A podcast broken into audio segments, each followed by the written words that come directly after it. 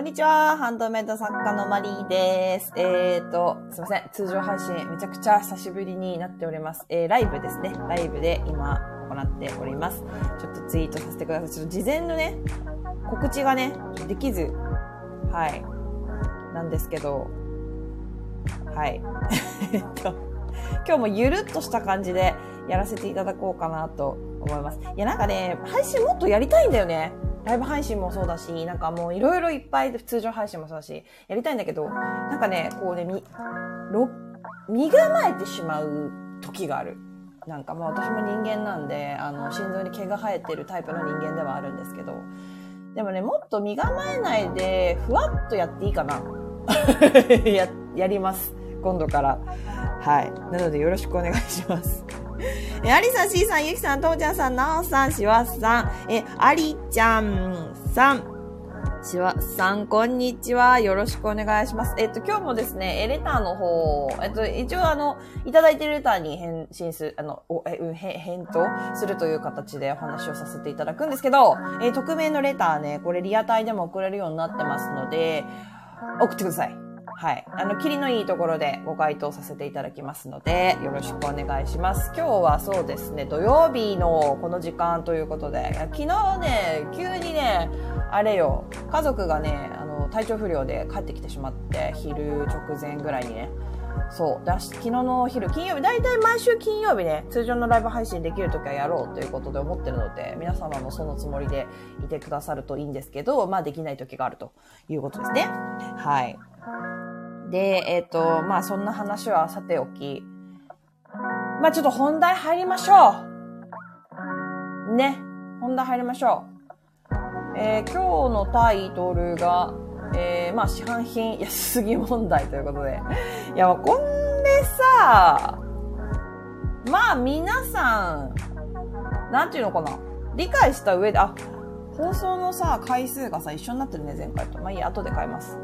うん。これ皆さん分かってる前提でね、ハンドメイド作家として活動されてると思うのですが、えー、しっかりここに、ここだけに対してお話ししたことってあったっけ？あった？あったかな？もうなんかね、私656回配信してるみたいらしくて、ちょっと覚えてない。え、のたさん、こんにちは。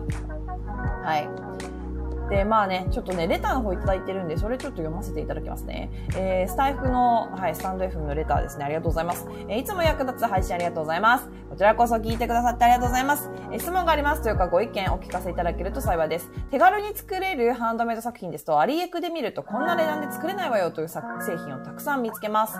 そうした時、ミンネやクリーマで売らないという選択肢もあり得るでしょうか展示やインスタ投稿のみ行い、メルカリだけ、オーダーメイドだけというのはあるありでしょうかやればいいんだよといういつもの元気なお声が聞こえてきそうですが、ぜひマリさんのおご意見お聞かせいただけると幸いです。これからも配信頑張ってくださいということで、えーレターありがとうございます。はい。これはさ、あれかなえっと、要は、えーアリエクとかを見ていると、えっと、うーん、そうそう。えー例えばピアスとか、まあ、アクセサリーだと、なんかほんと、52円とか、えー、83円とかね。そういうのあるよね。そう、あるのよ。あるんだけど、それをじゃあハンドメイドで、えっと、同じようなものを作ろうとすると、まあ、その価格ではもちろん作れないんだよね。そう。だから、そういうものは、えっと、売らない方がいいのかなっていうね。メルカリだけオーダーメイドだけで売った方がいいのかなっていう質問ですよね、これ。合ってるかな？いや、これね、いや、私はね、アリエクはシカトでいいと思う。あの、なんていうのかな。同じ土俵じゃ全くないというか、いや、アリエクでいいって人はアリエクで買えばいいんですよ。その人は、それでいいんだからそれでいいんですよ。でも、私たちのお客様ってもうすっごい変な話ね。もう超変な話するよ。もう超向かってなんか嫌な感じの話するけど、アリエク知らない人もいるからさ。そう。あの、私たちのお客様って、アリエク知らない層っていうのもあるんですよね。そう、あの、シーン知らない層、アリエク知らない層っていう。だから、どうだろうね。だから、これからってさ、どっちかっていうと、若年層をターゲットにしにくいのかもしれないよね。だから。もうさ、若年層知ってるじゃん。シーンなんか特に。今、多分アメ、アリエクよりもシーンの方が、若い子たちは知ってるよね。アリエクスプレス知らないけど、シーンは知ってるし使ってるよっていう若い子多いと思うのよ。アリエクスプレス知らない人、多分いますよ。多分これ聞いてる方の中でも、え、何の話かなって思ってる方はもしかしたらまだいらっしゃるかもしれないんだけど、え、簡単に言うと、え、中国通販ですね。もうだから、ほぼ原価で買えますっていう。日本的感覚から言うとほぼ原価だよねっていう価格で買えるサイトがアリエクスプレス。あの、中国のアリババの関連のアリエクスプレス。なんか、なんていうか楽天みたいな感じ？中国の楽天みたいな感じかな？そう。で、あのー、個人的に資材の仕入れは、私は、えー、結構、そうですね、あのー、そこでやられてる作家さんも多いと思いますし、私自身も多いです。ただ、やっぱり、えっと、そうだね。あんまこういうこと言うとあれだけど、えっ、ー、と、日本の楽天とかアマゾンとかヤフーとか、あの、通販の資材屋さんってあるじゃないですか。あそこが要はそこから仕入れているっていうパターンですね。あの、パンダ、え、なんだっけ？パンダ、私ね、パンダ使ったことないんだよね。あの、すごい量が多いからさ、パン、パンダ、なんだっけ？パンダ、パンダモールだっけ？パンダ、え？パンダエクスプレスだっけ？パン、パンダホールだ。パンダホールも知ってる人いるかな？ここも、あのー、イメージとしては、アリエクよりも、アリエクスプレスよりも、もっとその、なんていうの？量がめっちゃ多い。100、なんかビーズ何千個とか何万個とかなんかそういう単位でめちゃくちゃ安く買えるっていうサイトですね。パンダホール。パンダホール使われてる方もいると思うんです。これも中国通販になりますね。でもさ、JP ってできたんだよね。ただ分社しただけかい？かな？これ。わかんないけど。まあまあ、とにかく安いです。激安ですね、パンダホール。うん。あのー、あんまね、こういうこと言う、言うとさ、なんかもうでもわかんない。これをね、言い出すとね、もうね、世界的な、その、なんていうのかな、世界の問題なのよ。もう人間の問題になっちゃうの。これはここを、こうなんかこう、深掘りしていくと。じゃあそのすごく安く売ってる素材はどこで作ってんですか？誰がいくらで雇われて作ってんですか？みたいな話までいっちゃうわけ、深掘りするとね。そうなってくるともう何もできないというか、もうなんか世界の構造、地球の人の構造みたいな ところに、のまで話が及んでしまうので、そこはちょっと私は言及はしないし、うーん、あまり話題にはしたくないというか、したところで意味ないっつうかね、だから、うーん、ね。わかるでしょ？そう、だから、あ、もうこの話すんのやめよう。すんのやめるんだけど。まあだから、正直、そのアリエクで売ってるよ？な100円とか200円とかでめっちゃ可愛いアクセサリーとか売ってるんですよ。でも、そこは同じ土俵じゃないからさ、あの、だから、市場価格リサーチしろ、しろ、しろって私言ってるじゃないですか、いつも。しろ、しろ、絶対しろって言ってるじゃないですか。あの時にアリエク入れちゃダメだよね。あそこはあの資材買うとこだと思ってるんで、私。アクセサリー、あ、でもアクセサリー実際買ったことあるか。あるけど、やっぱ品質良くないよね、普通に。普通に良くないよ。買ったことあるあるある何回かあるけど、じゃそれをヘビロテするほどに気に入ったかと言われるとそうじゃないよね。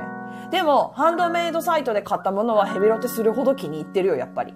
この違いだよね。だってみんなもそうじゃない ?80 円で買ったピアスとさ、1500円で買ったちょっとおしゃれなピアス。1500円じゃちょっと安いけど。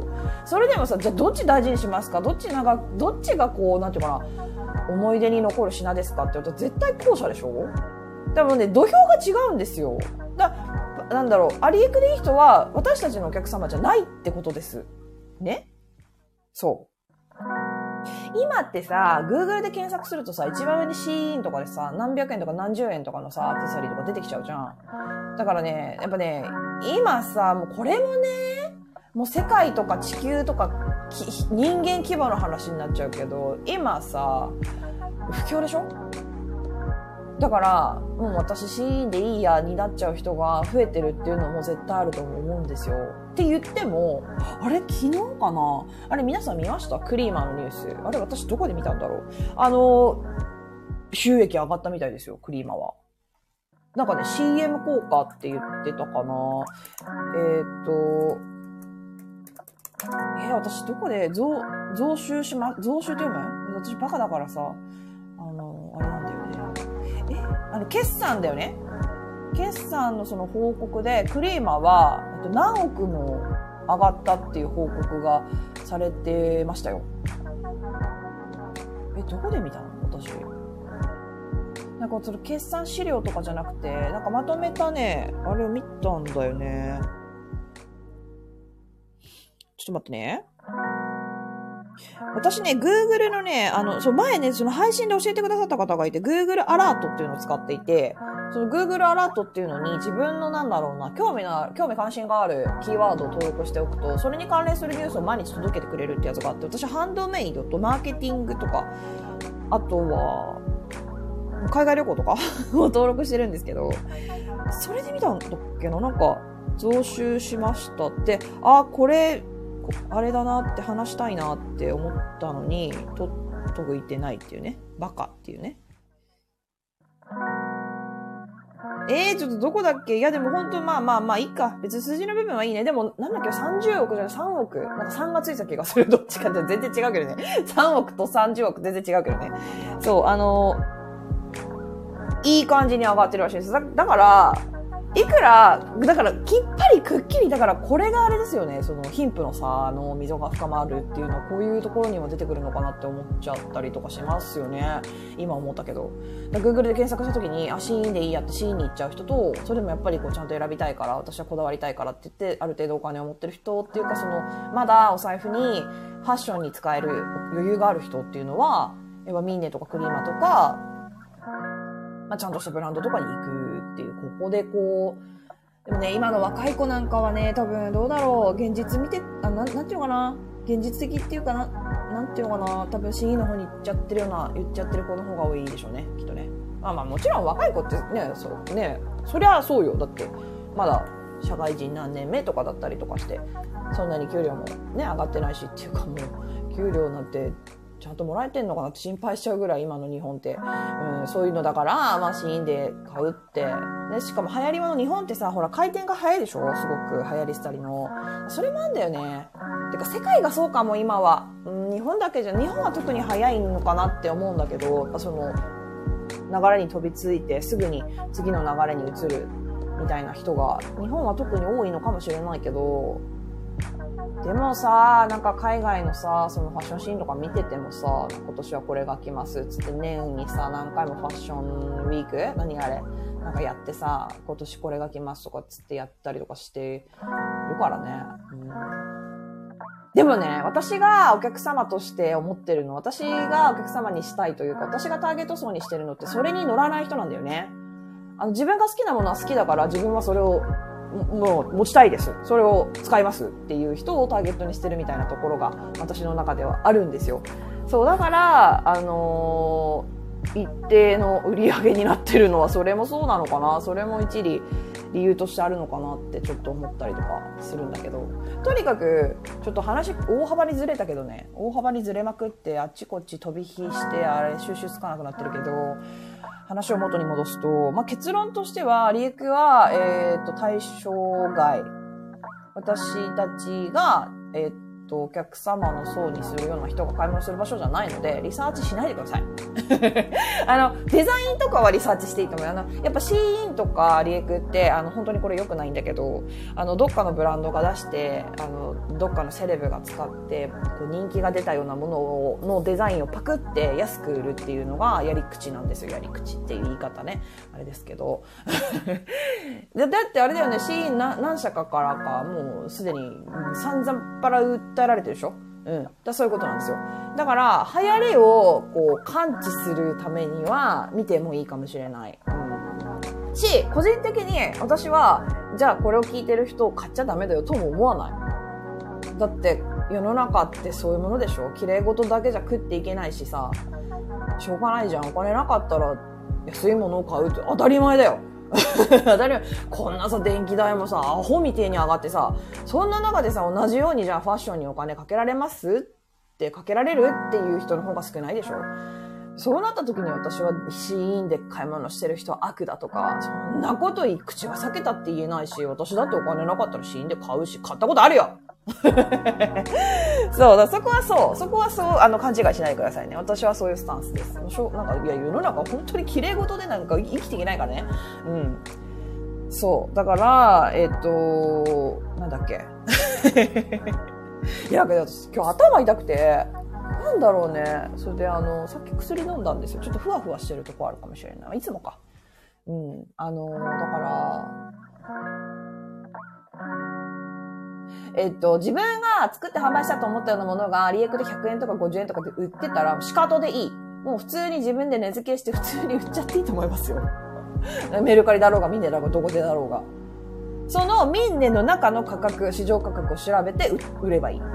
アリエクとかも仕方でやんなのは。うん、マジで。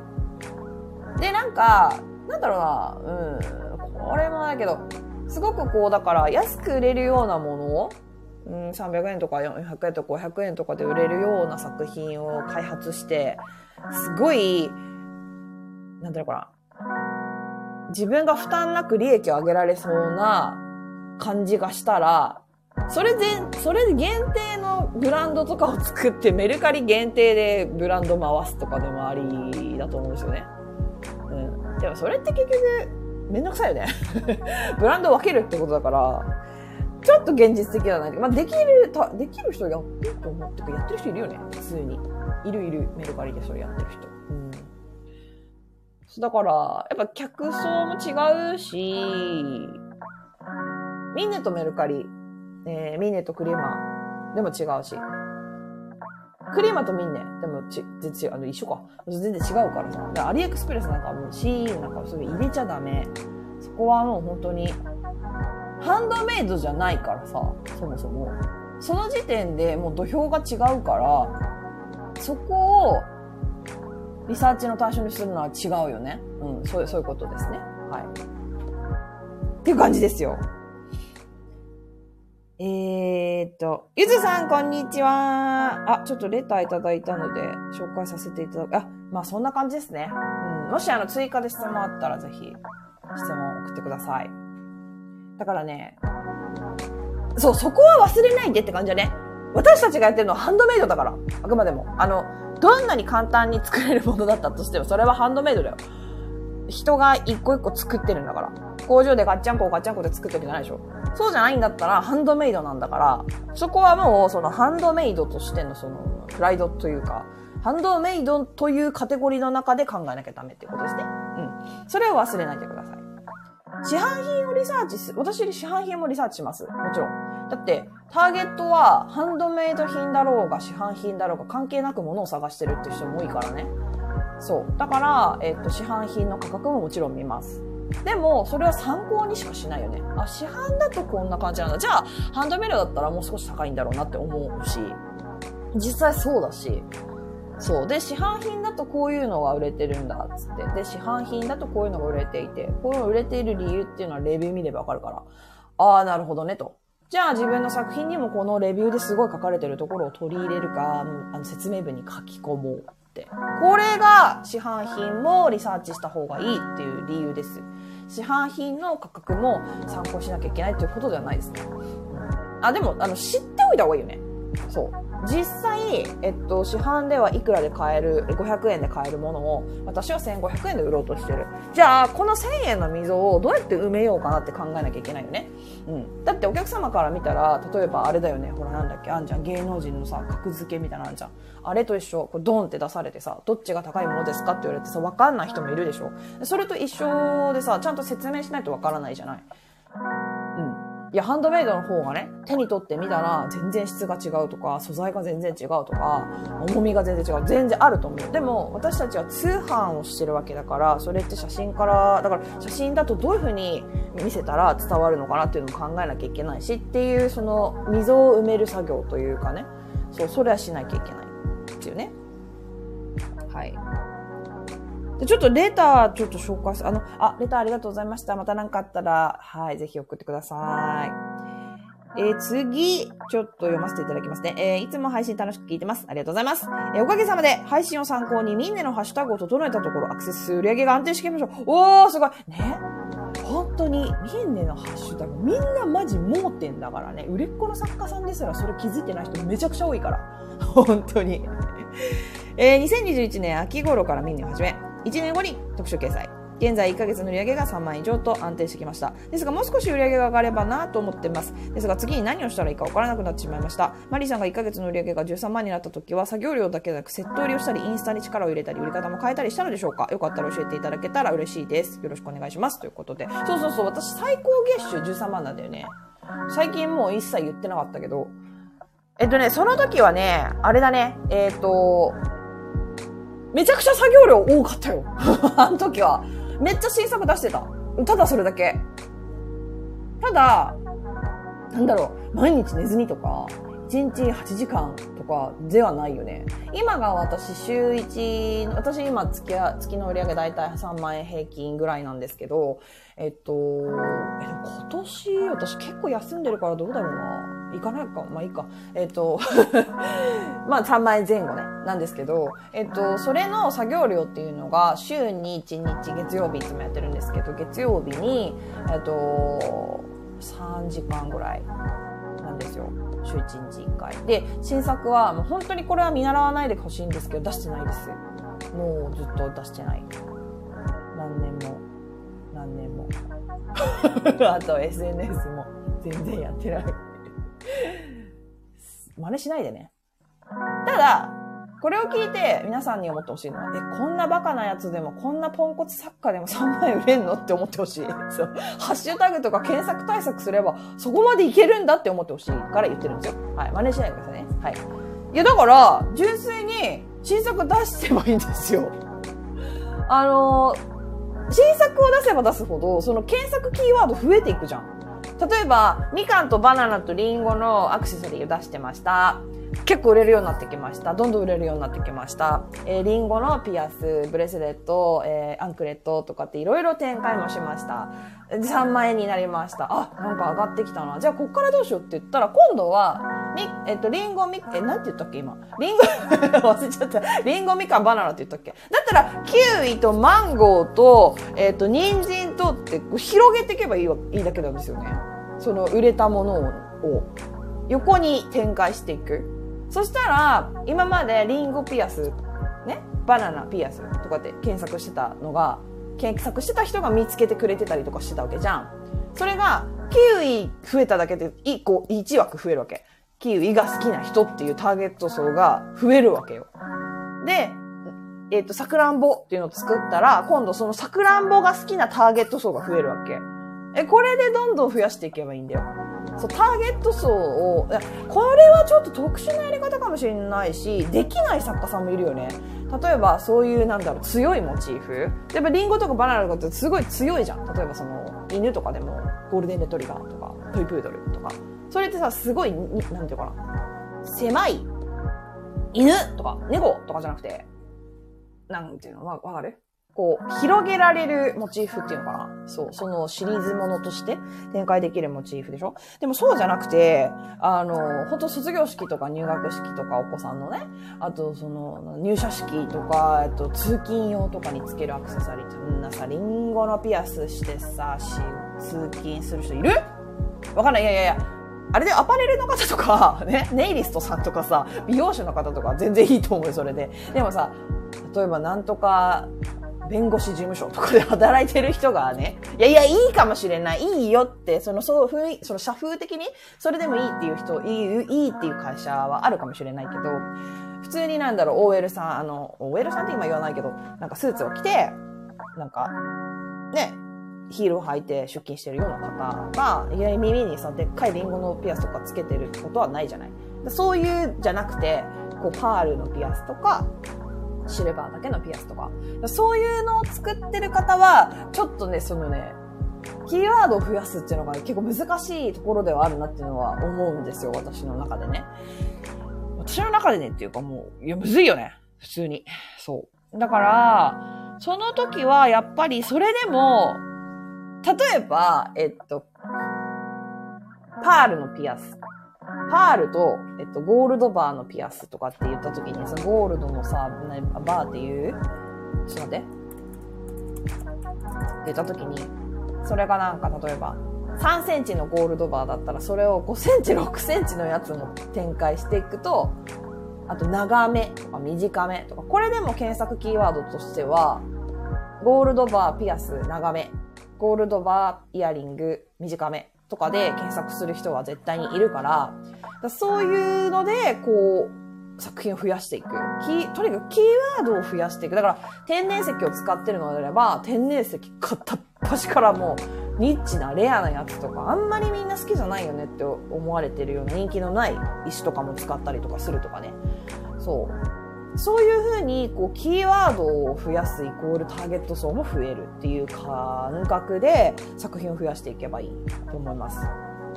うん。で私はまさに、13万行った時は、あの、それ。一番やってた時だから、それこそね、一気に 10, 10個、20個とか新作作って、ブワーって1日で写真撮って、毎日1個ずつ出してたみたいな時かなうん。あとね、イベントも出たかもしれない、13いた時。うん。そうだっけなイベント、いや通販だけだと思うんだよ、ほとんど。うん。イベントも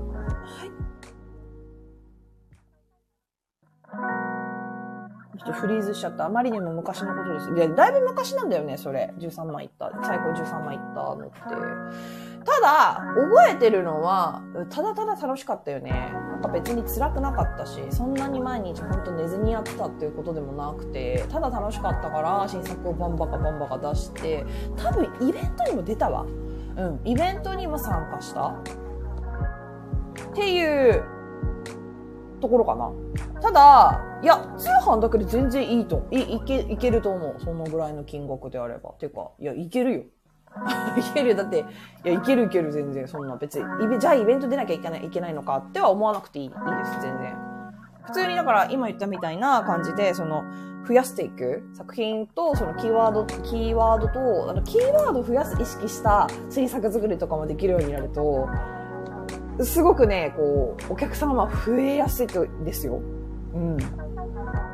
そうそうそう。まあそんな感じで、思っていただけるといいかな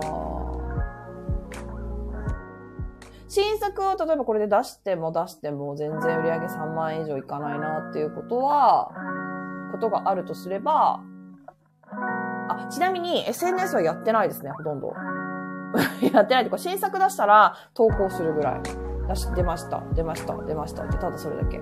で、当時の SNS、まあ、インスタグラムって、リールとかもなかったから、普通に1枚写真載せるだけしかできなかったよね。あ、何枚かは掲載、あの、投稿できたか。それ、その機能しかなかったから、確か。え、なかったよね。なかったと思う。そう。それしかやってないですね。新作出ましたって。あ、やっぱ検索対策だよね。本当にそれだけだと思うな。とにかくだから、けあの、新作出せば出すほどキーワードっていうのが増えていくから、それでどんどん売れるようになって、あの、実績、レビューもたくさんいただけるようになって、あの、皆さん安心して買ってもらえたっていうところかなうん。一回とりあえず新作をダーってわーって楽しくビエーって作ってバーって出してみて、それで一旦様子見がいいんじゃないかな。それで売れなかったら、いやでも多分ね、検索対策が間違ってるだけだと思う。もしそれで売れなかったら。あとはちょっと写真の見せ方とかかな。あと、値付けだよね。もう本当に基本に、基本ができてるかどうかをチェックすべきかな。やっぱり。そうな、それでどんどん出してるのに全然3万円以上いかないな、なかなか伸びないなってなってる、なるってことは、値付け、写真、このあたりをちょっと一回チェックするべきかな。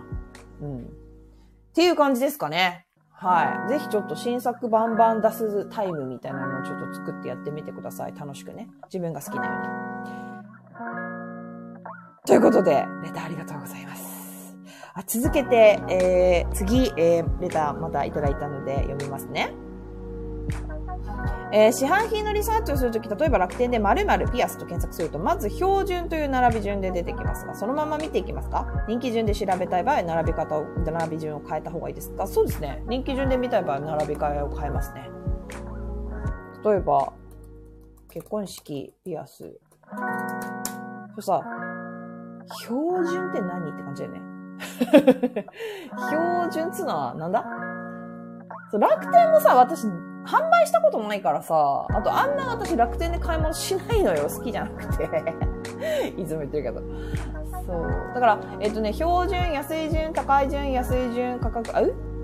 安い順価格プラス送料、高い順価格プラス送料、安い順価格、高い順えー、新着順、レビュー件数順、レビュー評価順ってあるじゃん。私ね、これね、レビュー件数順で見ることが多いです。一番意見をもらえてる作品ってことは、それ売れてるってことなん売れてるかすげえ叩かれてるかどっちかだから それってめちゃくちゃ勉強になるじゃん。叩かれてるんだったら何が叩かれてんのかを知れるって、自分は絶対やらないようにしようって思えるし、売れてるんだったら何が良くてみんなこれ買ってんのかなってわかるから。そう。えっ、ー、と、今、結婚式ピアスって検索して。でも結婚式ピアスって検索した結果楽天をしたら、あれだね、リサあの、検索窓に結婚式スペースお呼ばれになってるね。うーん、まあそれはいいんですけど。じゃさ、これさ、広告、広告、あ、広告入ってないか、これ。うんから一番、えっと、結婚式お呼ばれの検索キーワードで見た時楽天の中でね、一番、えっと、レビューもらってるのが822件とかレビューもらってる1080円のピアスイヤリングラインストーン。これだ、一体誰がこの1080円で結婚式お呼ばれでって多分花嫁ではないと思うんだけどどうだろう。今の若い花嫁さんは。まあ写真だけだからもうこれでいいんじゃねえかっつって使っちゃってる可能性もあるしね。でこれ今ショップのレビューっていうかそのレビューを読んでみるとコーラスの演奏会に使うために買いましたっていう方もいますね。なるほど。じゃあこう演奏会などにって説明文に使えるよねとか。こんな感じで見てるかな。娘に遊び心でプレゼント。ああ、面白いですね。いいですね、これね。なんか、喜ぶよね、きっと子供は。だってこの価格だったらさ、誕生日とかにさ、お姫様のピアスだよって言ってあげたらきっと女の子だったら喜ぶよね。でさ、家でこうさ、つけてみちゃって、鏡とか見ちゃったりしてるとこが目に浮かぶよ。かわいいね。そう。あうち女の子いないんであとは、まあ、デニムカジュアルな服装に合わせて使ってますっていう人もいるし、お呼ばれって検索キーワードの割にはみんな結構そうでもないのかもしれない。ジムの仲間に見せるのが楽しみって言ってる人もいるし。これつけてジム行くかい？って思うけどね。まあだから中にはそういう人もいるわけよ。いろんな人がいるわけよね。だこういうの見てるとさ、本当にニッチなところに刺さると、ジムにキラキラしたピアスをつけていきたいっていう人がいるってことよ。いろんな人がいるってことよね。でもどうだろう？自分、キラキラしたピアス売るときに、ジムに行くときなどってはちょっと書きにくいかなっていうのはあるけどね。でも面白いよね。意見として面白いよね。あジムにこれつけてく人いるんだ、みたいな。あとは、そうだな。思ったよりキラッキラで高見えします。高見えっていう言葉とかね、使ったりとか。結婚式用に自分のネックレスと合わせて、結婚式、やっぱ結婚式に使っちゃってる方もいます。だってさ、ぶっちゃけよわかる？花嫁がさ、つけてる。わかんない。私全く宝石興味ないんだよね、実は。一個も持ってない、多分。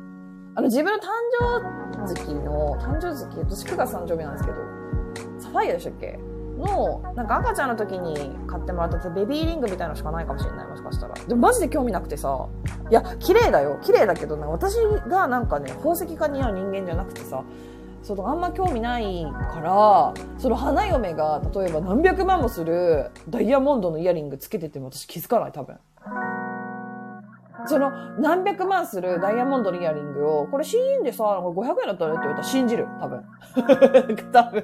こういうね、あのね、カスみたいな あのー、なんていう、何それ。そういう人も多いか、多いと思うよ。カスみたいなって言ったけどさ、あの、感性っていうの？なんていうの？こういうの。目利きできないっていうの。いや、だからね、そう、あのー、そんなもんだよねって感じ。いい、そう。あとは、あの、挟むところが少し狭いからけど、福耳の私でも問題なくつけれたとかって書いてる方もいます。福耳がね、ちょっと悩みでイヤリング、あのー、ね、選ぶときに。ちょっと大変っていう方もいるんだなっていうのがわかるし、これを見ると。っていう感じですよね。リサーチ、市販品のリサーチは。こんな感じでやりますかね。うん。あとあの、代行で販売ページ書かせていただくときも、こうやって調べたりとかして、やってますね。キーワードをたくさんとにかく入れられるように。うん。もうさ、だからさ、このさ、楽天のさ、この本当に嫌なのよ。このさ、楽天のね、ちょっと話それるんだけど、この、この今私が見てるピアスのさ、あの、商品の名前？読んでいい？名前読むよ。名前がね、もううんとスクロールしないとね、たどり着けないから、名前まで。名前ね、これの名前。名前あんのこれ？名前ね、言うよ。ピアス、イヤリング、ラインストーン、ピアス、レディース、メール、ソビーン、送料無料、イヤリング、ぶら下がり、ラインストーン、ブライダル、キラキラパーツ、パーティー、ブライダル、結婚式、ウェディング、二次会、演奏会、お呼ばれ、イヤリング、ピアスみたい、成人式、卒業式、入学式っていう名前の商品です。もういジュゲム、ジュゲムみたいじゃないこれ。もうさ、これが嫌いなのよ、私。本当に。だからさ、いや、わかるのよ。そう、楽天で、多分、ほんと膨大、それこそミンネクレーマーよりもさ、作品数とか商品数、やばいぐらいあるわけじゃん。その中から見つけてもらうために、やってるんだよ、これを。まあ、しょうがないんだよ、これは。だから私も楽天で販売何かを始めたとしたら、やるかもしれない。だからやるよ、多分。でも、やりたくないの。だから楽天では売らない。もう、これなんだよね。なんかもうすごい嫌なの。どんなに素敵なブランドでもさ、台無しじゃない？これで。でも見つけてもらうためにはこうやって検索キーワードをつられない、つなれなきゃいけないわけよ。楽天は。でも私思うんだけどさ、え、どうなの？私これさ、だからね、私いつも、あの、こういうタイトルにしちゃってる作家さんほんと多いんですよ。だから、いやでもそれはね、間違ってね、ちゃんとリサーチして、こうやって売った方が、検索で引っかかるんだなって多分理解してやってるから、その、何？その考えは全然間違ってないんですよ。ただ、えっと、ミーネとかクリーマーだと、あの、説明文の中にそのキーワードが入ってれば、ちゃんとヒットするようになってるから、だからタイトルはちゃんと付けてあげてほしいっていうのがすごくあるんですよ。やっぱブランド、ハンドメイドブランドなんで。こんななんか量産、だからほんと中国からザーって取り寄せてね、バッて5000円でバッて売ってるようなものではないじゃないですか。だからそこはね、楽天の真似しないでっていつも言ってるんですけど、そう、そういうことなんですよ。皆さん笑笑ってますけど、笑うでしょ？笑うよね。笑うでしょ？本当に。うん、だからね、今、えっと、アリーさん、今の楽天のピアスワンコインで買えた時期があったみたいです。あー、そっかそっかそっか。だからそういうやり方もね、そう、あのね、そう、ありなんですよね。ありちゃありなんだよね。それで購入件数と口コミを集めたのかもしれませんね。そうだね。うん。それはあるし、それは商売の一つの手として全然、だから、えっ、ー、と、市販のね、洗剤とか化粧品とかの試供品配るでしょ？無料で。もう無料で。あとさ、あのさ、インスタとかの広告でさ、お試し1000円みたいな、あるでしょ？あの、あるでしょ？お試しで、通常3980円が、今なら980円でお試し価格。そういうことよね。一回買ってもらって、あの、食品なんかは特に、そう、あと化粧品とかもそうかな。なんか化粧水とか、やっぱ一回使ってみないとさ、肌に合うかどうかなんかわかんないから、最初とにかく安く手に取ってもらって、好きになってもらって、次からは通常価格でっていう。それって私結構アドバイスすること多いんですよ。あの、最初から他の売れっ子作家さんとかと同じ価格でやっぱ販売を始めてしまう作家さんが多いんですけど、やっぱりレビュー件数が多くて、人気者の作家さんと、レビュー件数がまだ1、2、3件ぐらいで、っていう作家さんが同じ価格で売った場合、同じようなデザインでね。それはなかなか勝てんな。うん。例えば、えっと、そのレビューまだ2、3件しかない作家さんの方がデザイン的に好きだったとしても、でもちょっとやっぱりこの人の方が信頼できるし、で、そっちの有名な作家さんの方を選んじゃうっていう心理が動く人もいるわけさ、中には。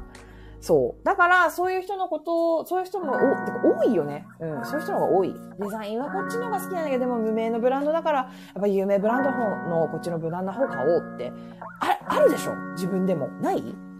でそれがあるから私は、最初は市場価格以上の値段で、あのね、だからそれも価格の3段階ね、市場価格以上の値段で売っていいんです。いいんです。売っていいんです、もちろん。でも、市場価格以下で手に取りやすい試供品的な、そのワンコインで買えるじゃないけど、そういう時期が、えっと、を設けた方がいいとは思うんですね。やっぱり実績を伸ばすためにも。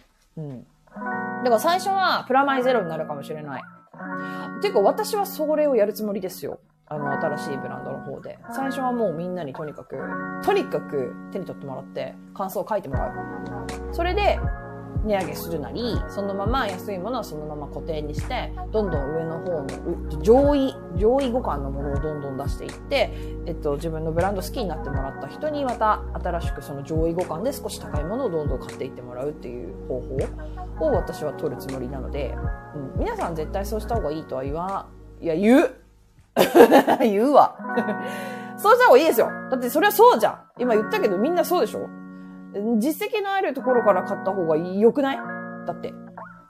アリエクスプレスで買い物するときだって、私レビューが多いところからしか買わないもん。レビュー2、3件のところって、届かない覚悟とかで買うよね。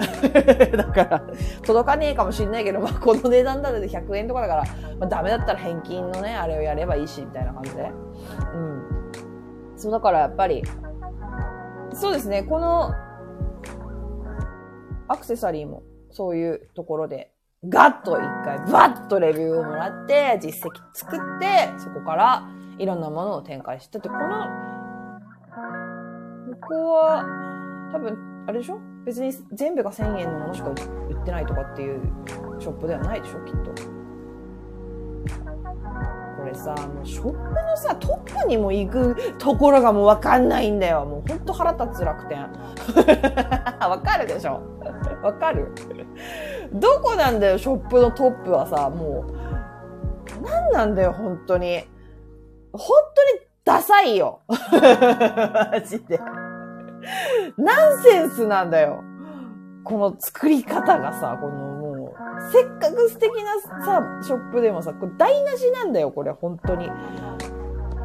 そうそうそう、ほら、あの、このさ、いこのショップ？えっと、18金のネックレスとかも販売してますね。うん。で、見にくいな。3万6900円とかの商品とかもあります。しかも全部売り切れになってるけど、わかんない。これ置いて売り切れしてるかもしれないけどね、買ったの。そう、売れてる感を出すために まあまあまあ、綺麗事だけじゃ商売はね、なかなかねってとこあるんで、そこはね、別にディスらないけどね。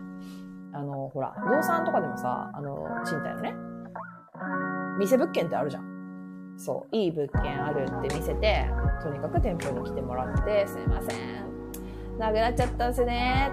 入居者さん決まっちゃったんすよね。つって、ちょっと家賃もちょっと高いとこを紹介するみたいな。これみんなやってるからね、多分。うん、そういうことだよね。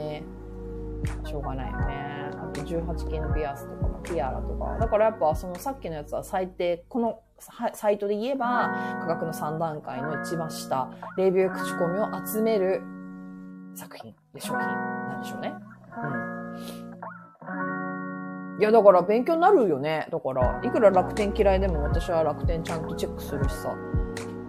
イラッとするけどね。いやもうこのショップどこだよみたいになるけど。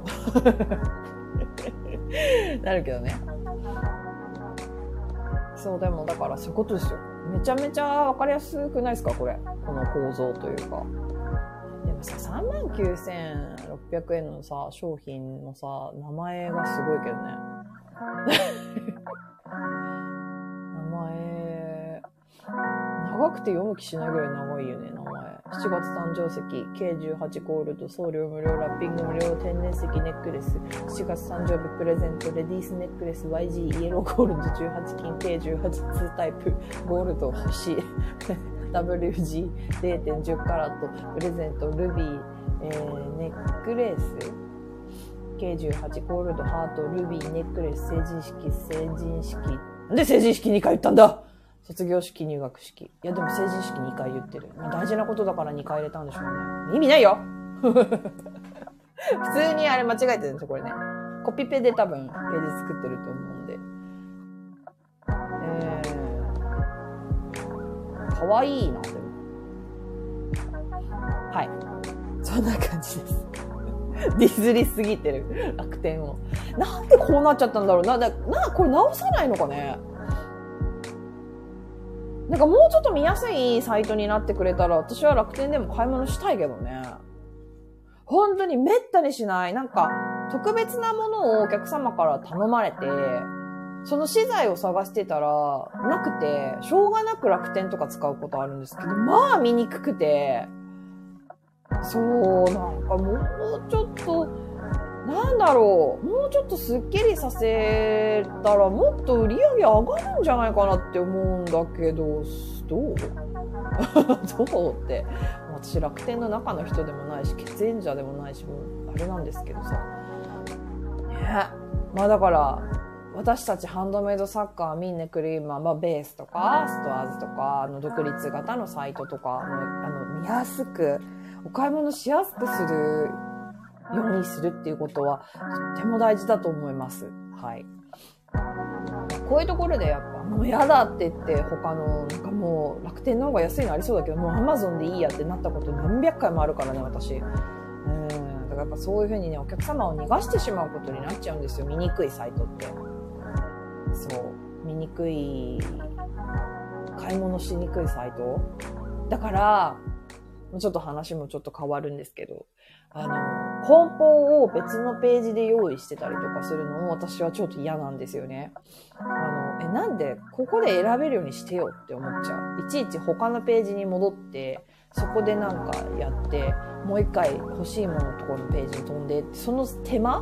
そのい、そんなの、そんなの30秒もかかんないじゃんって思われるかもしれないけど、その一手間だけですら私は嫌なんですよ。で多分同じような人いると、何これめんどくさいなってなるかもしれないから、だから、あの、コンサルとかでね、あの、お願いされた時は、私はいつも、あの、販売ページの方に、そのまま直でプレゼント梱包とかを頼めるようにした方がいいですよっていうのはいつも言ってます。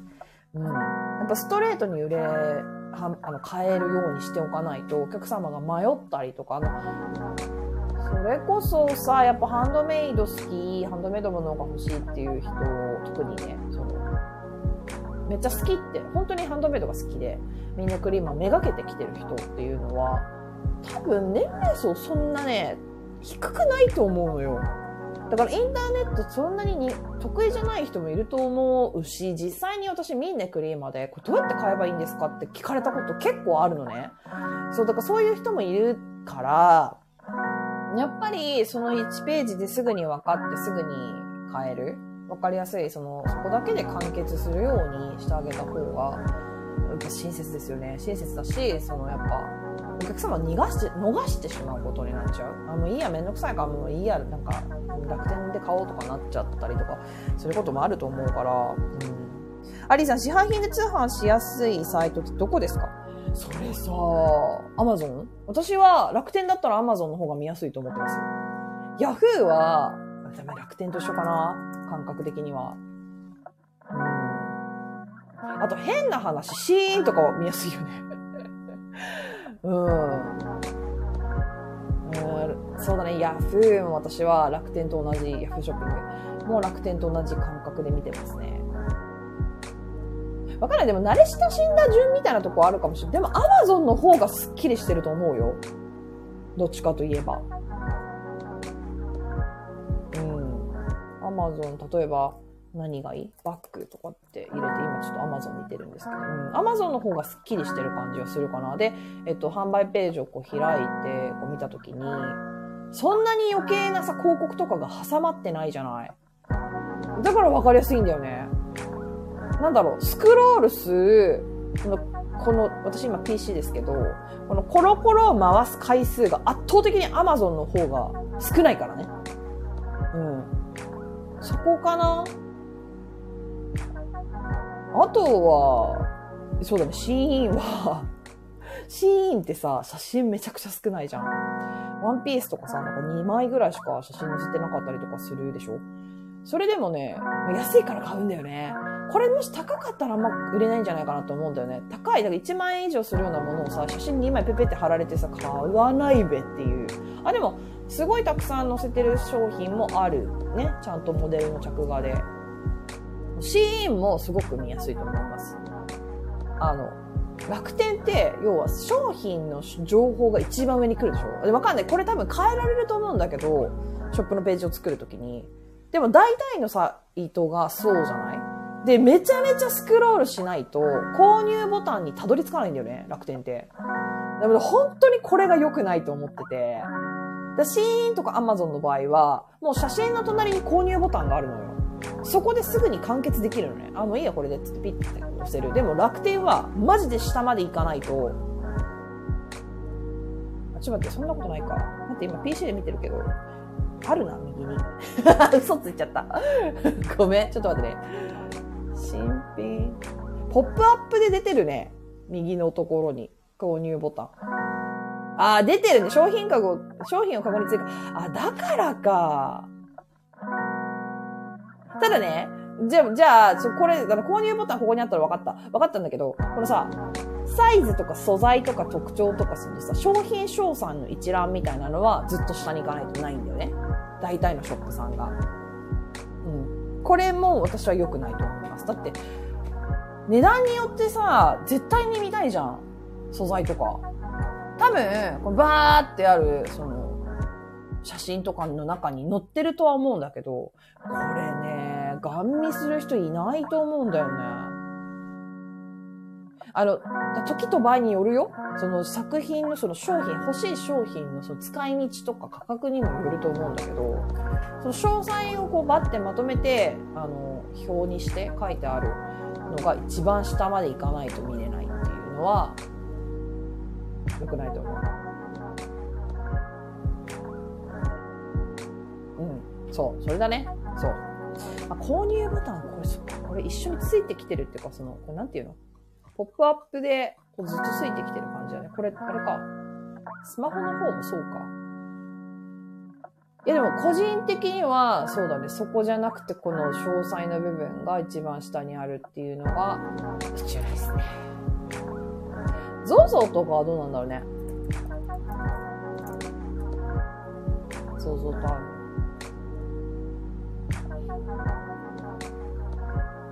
とにかくさ、広告がうざかったりするよね。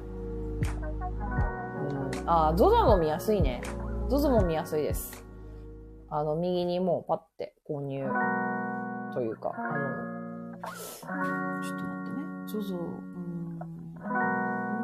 これちょっと見るのが良くないな。予約商品だ、これ。今売ってるもので見ないとしょうがないね。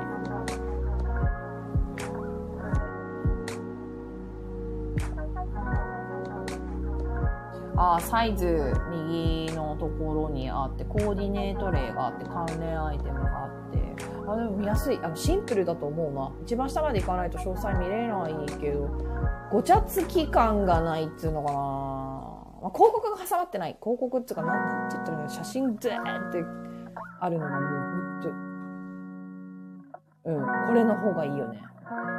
ZOZO とかの方がいい。なんかちょっと Amazon 系だよね、ZOZO は。ヤリーさ、シーンは安いから画像でよくわからなくても買っちゃうのかも。そうそうそう。レビューでこれ当たりだったとか書いてる。そう、レビューね。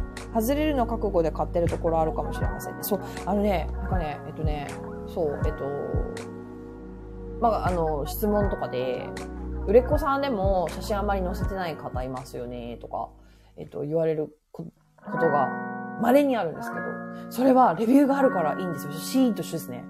そう。レビューがあって、レビュー見ればわかるじゃん。あ、いいんだなって。写真あんまないけど、情報ないけど。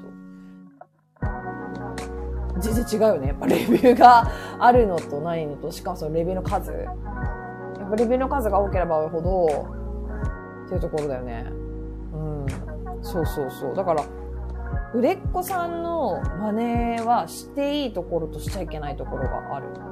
売れっ子だからこそそれで住んでるっていう、それでも売れるっていう着がないけど売れるとかね、あるんですけど、そう、それは売れっ子さんでレビューがたくさんあるからなんですよね。うん。そうそうそう。あ、森井隆弘さん、こんにちは。そう、ちょっと、こんにちは漏れしてたらごめんなさい。こんにちは漏れ。そうだね。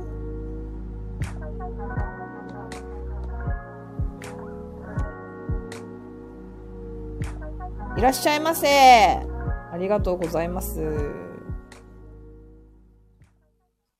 そうね。そう、やっぱレビュー、口コミ大事だなって思うよね。やっぱり。そこだよな。やっぱ最初はなんだろうな。試供品を配るじゃないですけど、あの、利益度外視でっていうのかな。うん。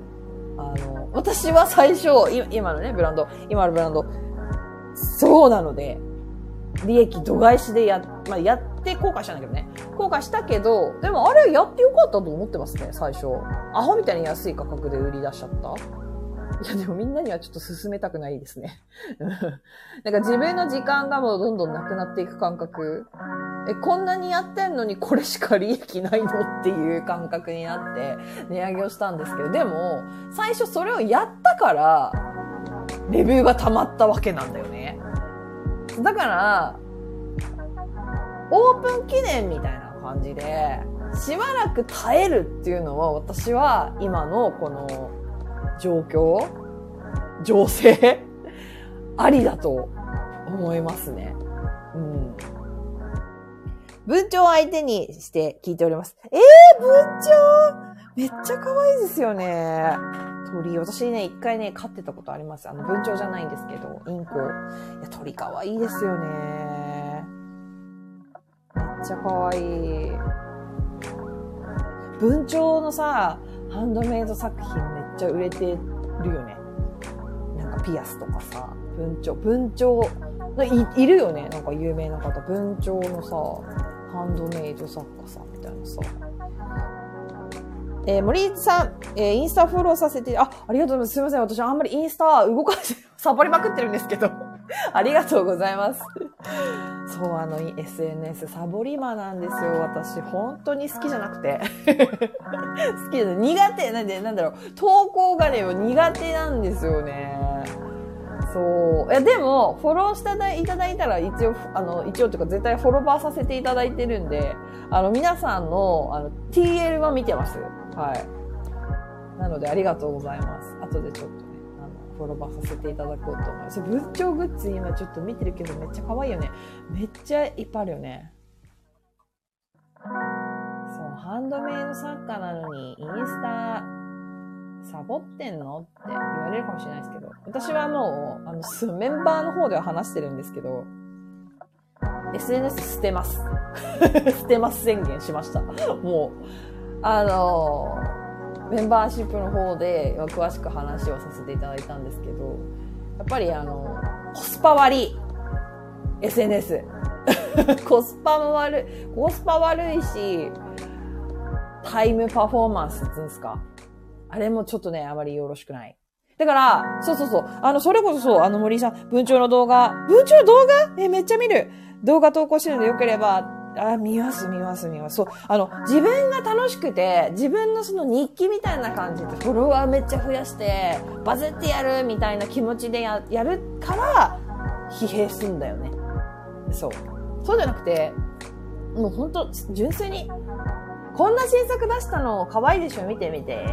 終わり。っていう感覚で、別に誰も見てなくてもいいや、みたいな感じでやるのが一番精神衛生上にいいと思いますし、なんかね、ガチで言ってもさ、あの、ガチの企業とかがいるから、ガチのインフルエンサーとか、お金もらってやってる有名人の方とか、その人たちと戦うわけだよ。で、あの、すごい投資余力のある人がさ、広告バンバン打ちまくってるみたいな中に入っていって、バズらせようって言って入っていって、フォロワー増やそうって言って入っていくのはさ、本当にパイの奪い合いでしかないっていうね。うん、そうだから私はね、SNS は捨てました もうやりません。いや、やるよ。あの、アカウントは閉じません。ちゃんとま、そのなんだ問い合わせ窓口になったりとかもするし、あの、新作出したら投稿はしますけど、それがもうなんかしない。めんどくさい。んどくさい。もう全然、なんか私ね、ごときがもうね、投稿したって、私センスないからさ、そもそも。私ごときがね、投稿したところでね、もうすでにね、何十万人とか何万人とかフォロワーさんいる人にはかなわねえんだよ。やさぐれてるけどね。って思っちゃうのよ。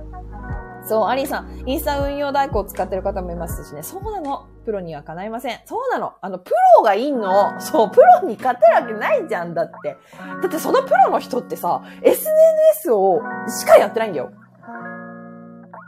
私たちってさ、ハンドメイドしなきゃいけないんだよ。そう。で、売らなきゃいけないの。販売ページ作んなきゃいけないの。その中でさ、じゃあさ、そのプロ、ガチのさ、SNS のプロみたいな人とさ、そんな片手間でさ、勝てるわけないじゃん。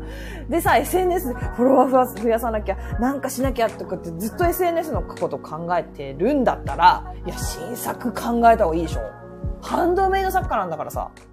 そう、いや、絶対私は今のこのタイミングから SNS でガチろうって思うのはちょっと違う。やめた方がいいと思う、本当に。あの、あまりおすすめはしません。ただ、いつも言ってるんですけど、本当何百回も言ってるんですけど、好きだったらやってください、どんどん。あのね、好きイコール得意ってことだと思うので、それやってたら、もしかしたらポッと誰か、例えばそれこそ有名な人とかが、あ、可愛いって言ってハートしてくれたりとか、それだけでもバーって回ったりとかするんで、あの、好きだったら本当どんどんやった方がいいと思う。好きなら。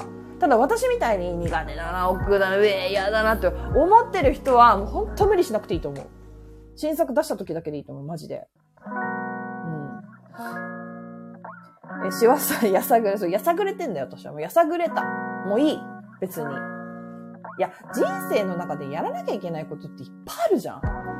その中でじゃあ、そのやらなきゃいけないこと例えばその器があってさ、その中にそのやらなきゃいけない、これちょっとインフ某インフルエンサーさんの受け入れなんですけど、そのやらなきゃいけない、そのさ、入れ物の中にさ、ややらなきゃいけないことをさ、どんどん入れていくとしたら溢れるでしょ？でその中にさ、その、じゃあさ、配分を考えなきゃいけないじゃん、じゃあ。自分なりに。で、これを入れたいんだけど、もう入んないから、じゃあどれか捨てなきゃって言った時に、私は SNS を捨てた。そう。だって得意でもないし、好きでもないし、あの、目に見える結果っていうのは私は出せなかったんで、出せなかったし、あの、一時期っていうか何時期、何回も、あの、そのインフルエンサー、SNS インフルエンサーみたいな人、SNS 運営インフルエンサーみたいな人の動画を見たり、えー、配信を聞いたり、いろいろして、真似っこしてみたよ。ただね、どう考えたってもう遅いのよ。もうね、先行者優位もあるだろうし、あとね、同じ型でやるしかないっていうところがあるんだよね。わ、わかる？同じ型。要は、なんかさ、これあれなんか私レターいただいてるからちょっとどっかで返信しなきゃと思ったけど、どこでもらったんだっけな？レターかな？メンバーさんの方にもらったのかな？あ、そうかもしれない。あ、そう、なんか、何かをさ、う、売る、な、なんつったらいいのかな？あの、情報商材とかさ、なんだろう？えっ、と、売ってる人いるじゃん。SNS 運営、運営方法、必勝法の、え PDF 販売してますとか、なんか、えー、あとは、えっ、と、私の、えっ、と、ツイートを見たら学べることが多いですみたいなさ、アカウント、あの、結構さ、ほら、DM 送ってきたりとかさ、あの、なぜか、えっと、Twitter の URL、インスタの URL のところに、直通の LINE のあれが入ってる人とか、あれ L ステップって言って、あの、囲い込んで物を売るっていう方法なのね。あんまりこれちょっと、大きな声で言うと で、あの方をやると、多分バズったりとかするのね。で、あの、毎日、こう、有益な情報とかを、あの、これをするには、この3つを守りましょう、みたいなので、こう、1、1、これこれ、2、これこれ、みたいな感じで、こう、ノウハウみたいなのをこう、受講してる人っているでしょあの方なんだよね、もう。あの方じゃないと、こう、バ、バズらないというか、あの方って一番保存数が増えて、要は回るんですよね。でも私は、やりたくないの。それを。なんかね、真似した感じで言ったことを、あの、や、やったことはあるんだけど、やっぱね、合わなかった。あ、なんか違う。あ、なんか嫌だって思思って、で、やめちゃいましたね、すぐに。うん、なんかね、だから、自分の好きなようにやりたいよあーって思ってね。そう。そういうこと。なんか自分が嫌だと思ったらやんなくていいんだよ。嫌なことやんなくていい。マジで。嫌なことイコール苦手なことだからね。そ苦手なことをさ、すごい頑張るよりもさ、得意なこと頑張った方がいいに決まってんじゃん。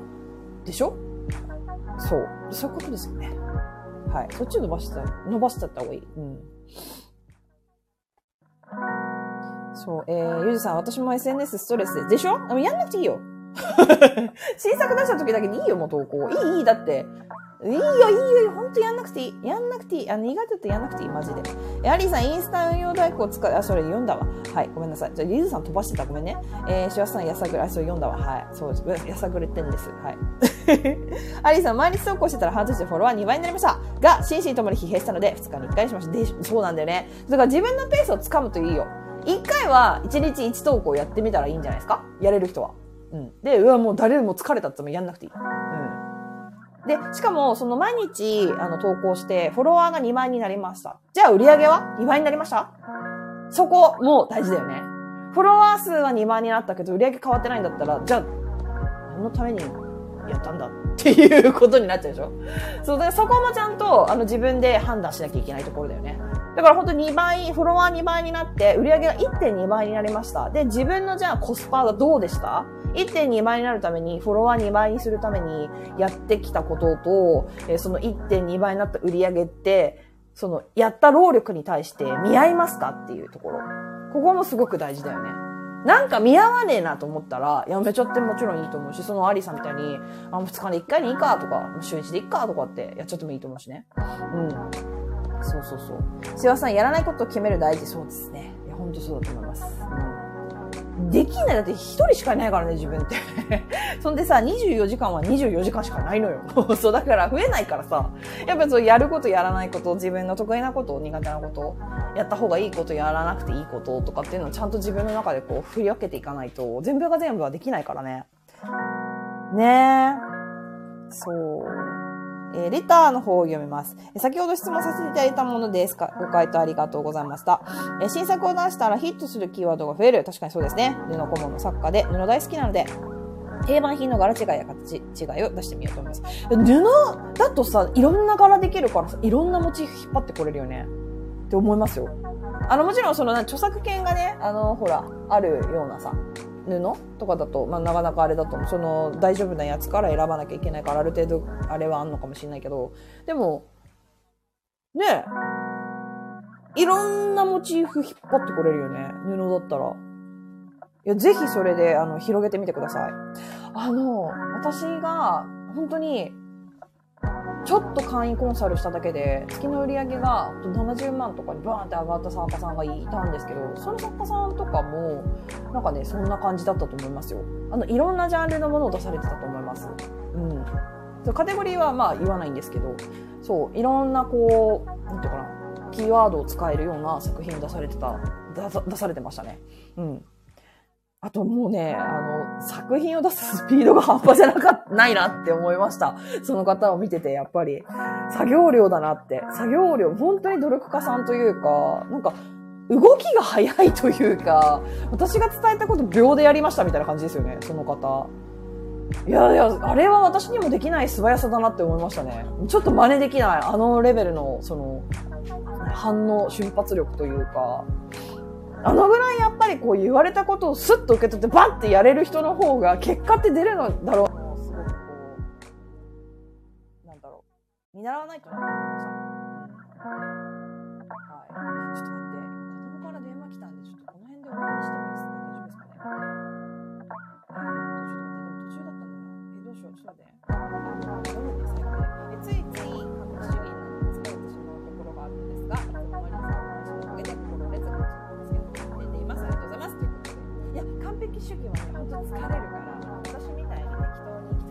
適当で大丈夫。なんか今日だるいからもうこれは後でいいやとかさそんなん大丈夫。だって死にやしないからブランドが潰れたりとかもしないから安心して適当にやっていけば私高田純次なんだよねあんな感じだよね私あんなおばあちゃんになりたいてかそうそういうことですねでははいまた来週あの通常の配信とかできる時間やりますのでよろしくお願いします何かあったら、ね、はい、レター